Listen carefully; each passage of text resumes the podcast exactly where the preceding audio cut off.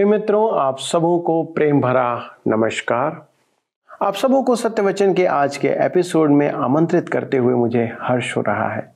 जैसे कि आपको ज्ञात है कि इस कार्यक्रम में हम पवित्र शास्त्र का क्रमवार अध्ययन करते हैं और इन दिनों हम बाइबल से गलातियों की पुस्तक का अध्ययन कर रहे हैं। दोस्तों, मेरा विश्वास है कि आप जो नियमित इस कार्यक्रम से जुड़े हैं परमेश्वर की अनुपम योजना को जो आपके लिए और संपूर्ण जगत के लिए जो उसने बनाया है, आप समझ पा रहे हैं। मनुष्य मोक्ष प्राप्त करने के लिए, उद्धार प्राप्त करने के लिए अपने तरीकों और सिद्धांतों को प्रस्तुत करता है या प्रयास करता है। लेकिन परमेश्वर ने जिस मार्ग को उद्धार पाने के लिए बनाया है, वही सार्थक मार्ग है, सही मार्ग है और सरल भी है। क्योंकि परमेश्वर के अलावा कोई पापों से उद्धार नहीं दे सकता। और इससे विश्वास के द्वारा से ही प्राप्त किया जा सकता है। क्योंकि हमारे भले कार्य परमेश्वर के स्तर को प्राप्त नहीं कर सकते, पर उसके किए हुए कार्य पर विश्वास करने के द्वारा न सिर्फ़ पापों से आप मुक्ति पाते हैं, परंतु उसके वारिस भी बन जाते हैं। दोस्तों, आज के अध्ययन में परमेश्वर के पुत्र या वारिस होने के अनुभव के संबंध में हम और अधिक गहराई से देखेंगे और सीखेंगे। तो आइए अपने अध्ययन को आरंभ करते हैं। मित्रों, आइए आज हम अपने अध्ययन में आगे बढ़ें और गलातियों की पत्री चार अध्याय उसके पाँच से आठ पद तक का अध्ययन करेंगे। यहाँ पर हम देखेंगे कि अपने पुत्र को भेजने में परमेश्वर का उद्देश्य क्या था। तो आइए पढ़ें गलातियों की पत्री चार अध्याय उसके पाँच पद। यहाँ पर इस प्रकार से लिखा है, ताकि व्यवस्था के अधीनों को मूल्य लेकर छुड़ा ले और हमको लेप पालक होने का पद मिले। ध्यान दीजिए, अपना पुत्र भेजने में परमेश्वर के दो उद्देश्य थे। पहला, व्यवस्था के अधीन अपनी संतान को मुक्त करवाए। वे व्यवस्था के अधीनस्थ संतान थे। व्यवस्था ने किसी को परमेश्वर का पुत्र नहीं बनाया। दूसरी बात है कि वे पुत्र हों। अर्थात लेपालक पुत्र। यहाँ, लेपालक अर्थात पुत्र गोद लेने का अर्थ आज के संदर्भ में नहीं है। आज संतानहीन दंपत्ति अनाथालय में जाकर एक मन भावन बच्चा वैधानिक रीति पर गोद ले लेते हैं। परंतु पॉलुस के युग में, रोमी संस्कृति में अपना ही पुत्र तोगा विरिलिस रीति से अपनाया जाता था, जिसके बारे में मैंने आपको पिछले अध्ययन में बताया है। यूनानी भाषा के इस लेपालक शब्द का अर्थ है पुत्र की स्थापना करना। एक विश्वासी परमेश्वर में एक वयस्क के रूप में स्थापित किया जाता है, जो परमेश्वर के सत्य को ग्रहण करने योग्य होता है। पहला क्रंथियों के पत्र दो अध्याय उसके नौ और दस पद में लिखा है, परंतु जैसा लिखा है, जो बातें आँख ने नहीं देखी और कान ने नहीं सुनी और जो बातें मनुष्य के चित्त में नहीं चढ़ी, वे ही हैं जो परमेश्वर ने अपने प्रेम रखने वालों के लिए तैयार की है। परंतु परमेश्वर ने उनको अपने आत्मा के द्वारा हम पर प्रकट किया क्योंकि आत्मा सब बातें, वरन परमेश्वर की गुड़ बातें भी जांचता है। इसका अर्थ यह हुआ कि परमेश्वर के वचन का सत्य केवल पवित्र आत्मा ही समझा सकता है। मेरे मित्रों, जब तक वह न समझाए, मनुष्य उसे अंतर्ग्रहण नहीं कर सकता। केवल पवित्र आत्मा ही परमेश्वर के वचन का अर्थ समझा सकता है। आज अनेक मनुष्यों में यही अंतर है। मनुष्य अपनी तीक्ष्ण बुद्धि उपयोग करके इतिहास पुरातत्व ज्ञान और भाषा सीख सकता है। वह इब्रानी और यूनानी भाषाओं में प्रवीणता प्राप्त कर सकता है, परंतु वचन का सही अर्थ नहीं समझा सकता। क्यों? क्योंकि वचन का शिक्षक केवल पवित्र आत्मा ही है।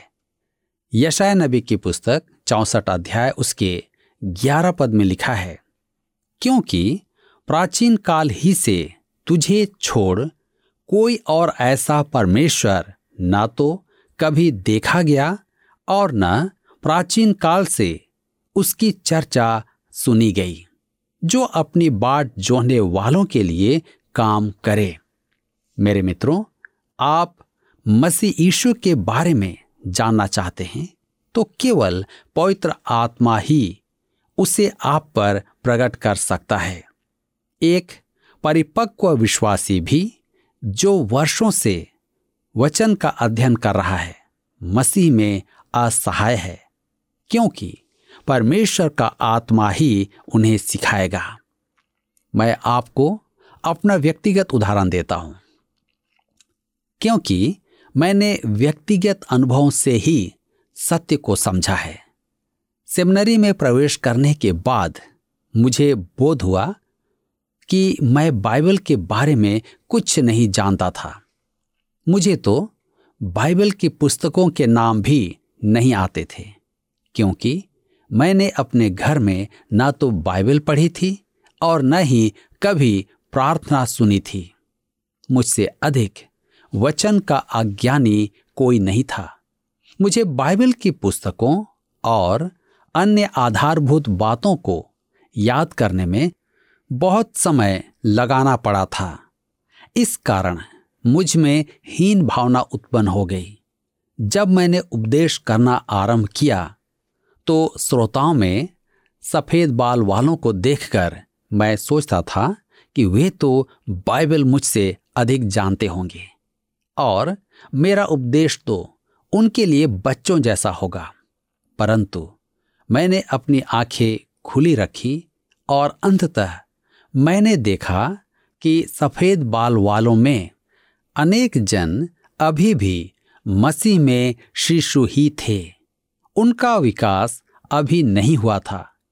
एक महान सत्य जिसका मुझे उस समय बोध हुआ था, वह था कि परमेश्वर का आत्मा मुझ युवा विश्वासी को भी उतनी ही वचन की समझ प्रदान कर सकता है जितनी वह एक परिपक्व विश्वासी को प्रदान करता है। यदि परमेश्वर का आत्मा हमारा शिक्षक हो तो हम दोनों ही वचन को समझ सकते थे। यह मेरे लिए एक नया सत्य था और वह मेरे लिए सेवा के आरंभ में बहुत बड़ा प्रोत्साहन था। मेरे मित्रों, यदि आप नव विश्वासी हैं, अर्थात नए विश्वासी हैं तो परमेश्वर का आत्मा आपको भी सिखाएगा। यदि आप परमेश्वर की संतान हैं तो वह आपको एक परिपक्व पुत्र के स्थान पर ले आया है और इससे अधिक उत्तम बात दूसरी नहीं यह मेरा युवावस्था का प्रोत्साहन था और आज भी मेरा प्रोत्साहन है मेरे मित्रों, परमेश्वर का आत्मा आपको पूर्ण सत्य में ले चलेगा यदि आप जानना चाहें और उसे अपना शिक्षक बनाएँ। अब आती है तीसरी बात, जो मसीह में विश्वास के द्वारा हमें प्राप्त होती है, जिसे व्यवस्था नहीं कर पाई, परमेश्वर के पुत्रों का अनुभव। आइए हम पढ़ते हैं गलातियों के पत्र चार अध्याय उसके छह पद। यहाँ पर इस प्रकार से लिखा है, और तुम जो पुत्र हो, इसलिए परमेश्वर ने अपने पुत्र के आत्मा को, जो हे अब्बा, हे पिता कहकर पुकारता है, हमारे हृदयों में भेजा है। ध्यान दीजिए, तुम जो पुत्र हो, यह एक गहन बात है। रोमियो की पत्री आठ अध्याय उसके सोलह पद में इस प्रकार लिखा है, आत्मा आप ही हमारी आत्मा के साथ गवाही देता है कि हम परमेश्वर की संतान हैं। और आगे रोमियो के पत्र आठ अध्याय उसके ग्यारह से चौदह पद में वह कहता है, यदि उसी का आत्मा जिसने यीशु को मरे हुओं में से जिलाया, तुम में बसा हुआ है तो जिसने मसीह को मरे हुओं में से जिलाया, वह तुम्हारी मरणहार देहों को भी अपने आत्मा के द्वारा जो तुम में बसा हुआ है, जिलाएगा। इसलिए, हे भाइयों, हम शरीर के कर्जदार नहीं, ताकि शरीर के अनुसार दिन काटें। क्योंकि, यदि तुम शरीर के अनुसार दिन काटोगे तो मरोगे। यदि आत्मा से देह की क्रियाओं को मारोगे तो जीवित रहोगे। इसलिए कि जितने लोग परमेश्वर के आत्मा के चलाए चलते हैं वे ही परमेश्वर के पुत्र हैं। यदि आप परमेश्वर की संतान हैं तो आत्मा के अनुसार चलेंगे। शरीर जयवंत हो सकता है, परंतु आपको आनंद नहीं दे पाएगा। आप कभी संतुष्ट नहीं होंगे, क्योंकि रोमियो के पत्री आठ अध्याय उसके पंद्रह और सोलह पद में इस प्रकार से लिखा है, क्योंकि तुमको दासत्व की आत्मा नहीं मिली कि फिर भयभीत हो, परंतु ले पालकपन की आत्मा मिली है, जिससे हम हे अब्बा, हे पिता कहकर पुकारते हैं। मेरे मित्रों, यह गद्यांश गलातियों की पत्री के समानांतर ही है। आप इसे पूरा पढ़ें तो अच्छा होगा। बाइबल अनुवादकों ने अपार श्रद्धा के कारण अब्बा शब्द का अनुवाद नहीं किया है, जिसका अर्थ है आदरणीय पिताजी, क्योंकि परमेश्वर एक अद्भुत स्वर्गीय पिता है। परंतु मैं उसे पिताजी कहने में संकोच करता हूँ।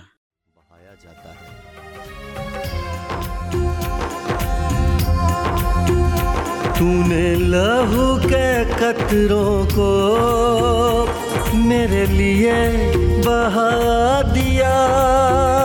तूने जा बदन देकर यसु मुझको बचा लिया।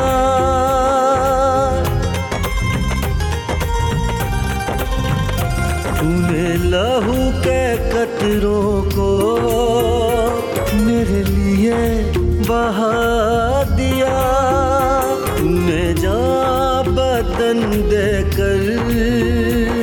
यसु मुझको बचा लिया।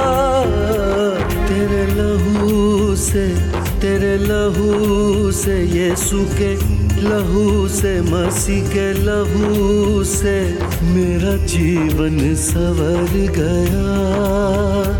मेरा जीवन सवर गया। यसुना मिला यसुना मिला। मेरा जीवन सवर गया। मेरा जीवन सवर गया। हम गलातियों के पत्र, चार अध्याय उसके सात पद में आगे पढ़ते हैं। लिखा है, इसलिए तू अब दास नहीं, परंतु पुत्र है।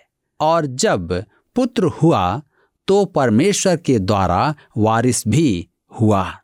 आत्मा हमें परमेश्वर के पुत्र होने का अनुभव प्रदान करता है, जिसके कारण हम परमेश्वर को पुकारते हैं।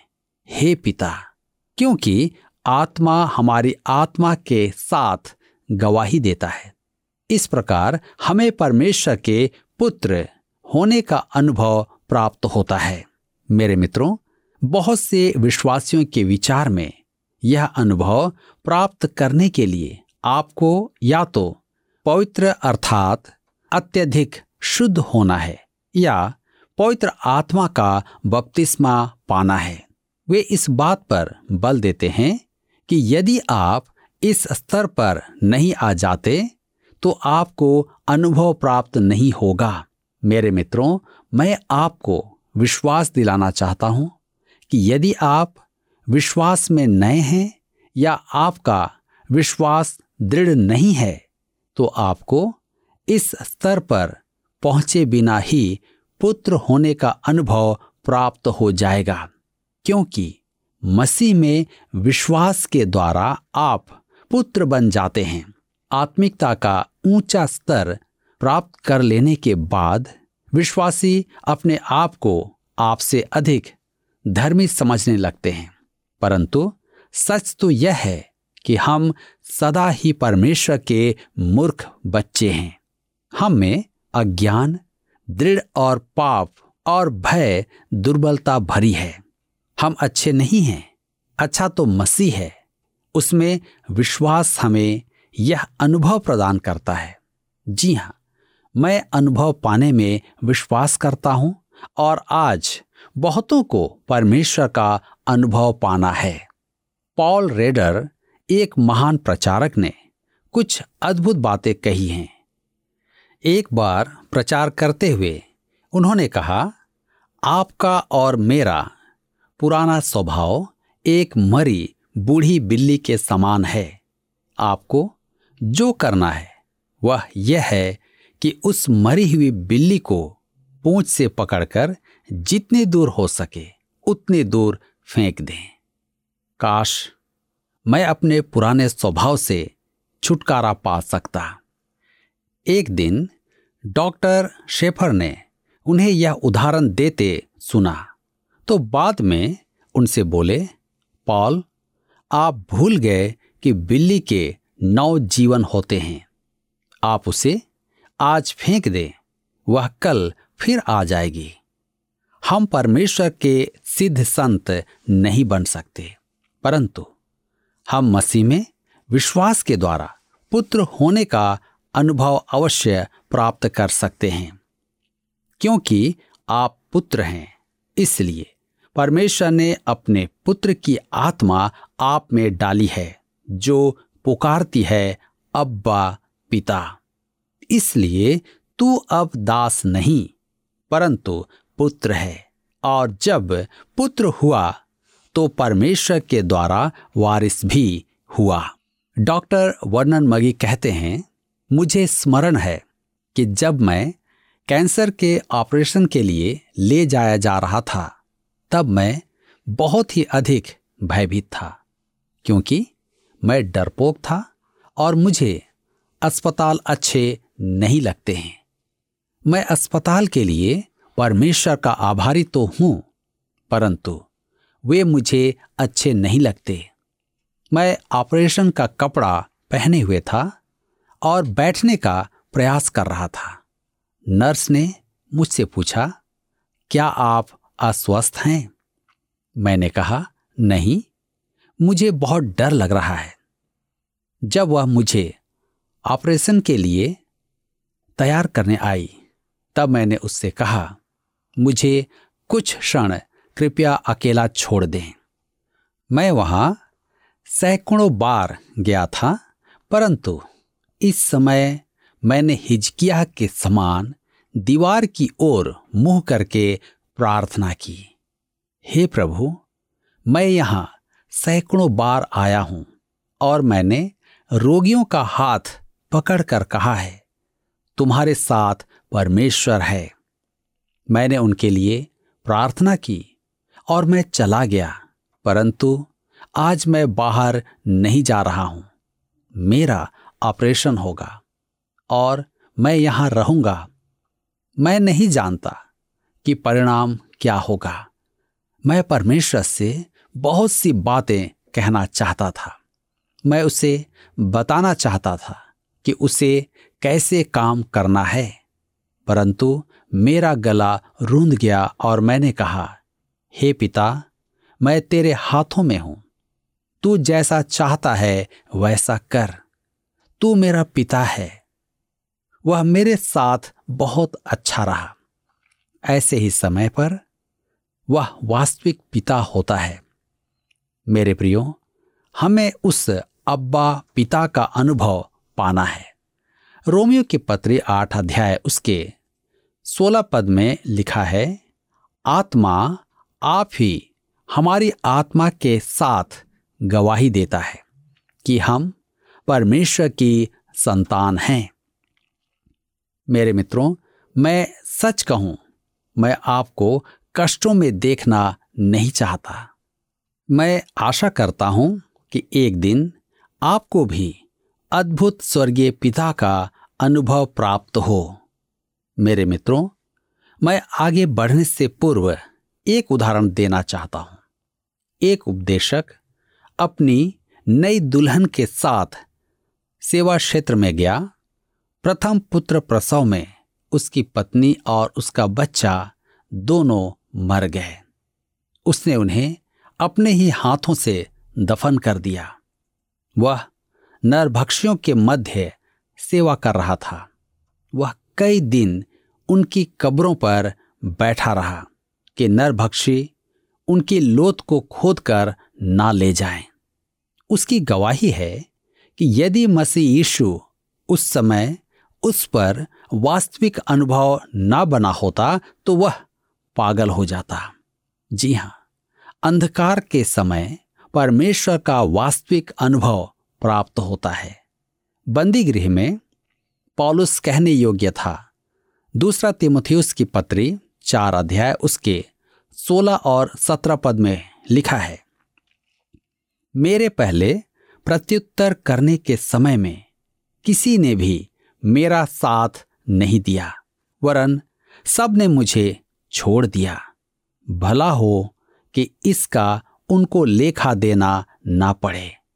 परंतु प्रभु मेरा सहायक रहा और मुझे सामर्थ दी ताकि मेरे द्वारा पूरी पूरी सेवा हो और सब अन्य जाति सुन लें। प्रभु पौलुस के साथ खड़ा था। प्रभु जॉन पैटन उस उपदेशक के साथ खड़ा था। वह मेरे साथ खड़ा था। वह आपके साथ खड़ा होगा। हे पिता, पाना कैसा महान आश्वासन है। ऐसे समय में वह कहता है, इब्रानियों की पत्री तेरा अध्याय उसके पाँच पद में। मैं तुझे कभी ना छोड़ूँगा और न कभी तुझे त्यागूँगा। मैं विश्वास करता हूँ कि आप उसके पुत्र हैं। हम गलातियों के पत्र चार अध्याय उसके आठ पद में पढ़ते हैं। यहाँ पर लिखा है, पहले तो तुम परमेश्वर को न जानकर उनके दास थे जो स्वभाव से परमेश्वर नहीं। पॉलुस गलातियों की सत्यता का उल्लेख करता है कि वे मूर्ति पूजक थे। मैंने उस स्थान का भ्रमण किया है, जहाँ सातों कलिसियाएँ थी। मुझे यह बोध हुआ कि वे पूर्ण रूपेण मूर्ति पूजा में लीन थे। पॉलुस कहता है कि मूर्ति पूजा कोई वस्तु नहीं है। पहला क्रंथियों की पत्री, बारह अध्याय, उसके दो पद में पॉलुस मूर्तियों को मुख कहता है। वे कुछ नहीं है, वे कुछ नहीं कह पाती हैं। पॉलुस गलातिया के विश्वासियों को लिखता है कि मूर्तियाँ अर्थात प्रतिमाएँ न तो जीवित हैं और न ही अपने उपासकों को अनुभव प्रदान करती हैं। मेरे मित्रों, यह बिल्कुल सत्य बात है। आज मुझे और आपको भी वचन के प्रकाशन में जांचने की, देखने की आवश्यकता है कि आज क्या हम पिता का अनुभव ले पा रहे हैं। क्या हमने अनुभव प्राप्त किया है? या आज भी हम अपने जीवन को अंधकार में बनाए हुए हैं? आज मैं आपसे पूछना चाहता हूँ क्या आज आप उसके पुत्र हैं? क्या आप उसकी पुत्रियाँ हैं? यदि नहीं तो अवश्य ही अपने जीवन पर चिंतन करें। पिछले प्रश्न का उत्तर है सी, संतान। यीशु मसीह पर विश्वास के द्वारा हम परमेश्वर की संतान ठहरते हैं। आज का प्रश्न है, वचन का शिक्षक केवल खालिस्तान ही है? ए, यीशु मसीह, बी, पवित्र आत्मा। सी. पॉलुस डी. पास्टर। मित्रों, इस प्रश्न का उत्तर हमें कल सुबह छह बजे से पहले विकल्प ए बी सी या डी के साथ, अपना नाम, पता, स्थान के साथ nine six five one four three three three nine seven पर एसएमएस या व्हाट्सएप करें। सभी विजेताओं को विशेष पुरस्कार प्रदान किए जाएँगे। धन्यवाद। क्या आपको यह कार्यक्रम पसंद आया? अभी हमें एक मिस कॉल करें। और आप अगले विजेता हो सकते हैं।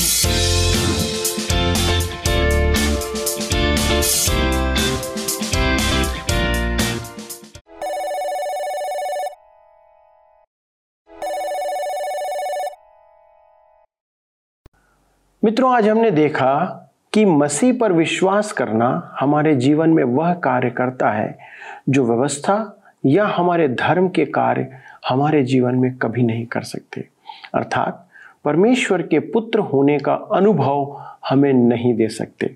दोस्तों, यीशु के क्रूस पर बलिदान ने व्यवस्था के अधीनों को मोल लेकर हमें छुड़ा लिया और हमें लेपालक होने का अधिकार दे दिया।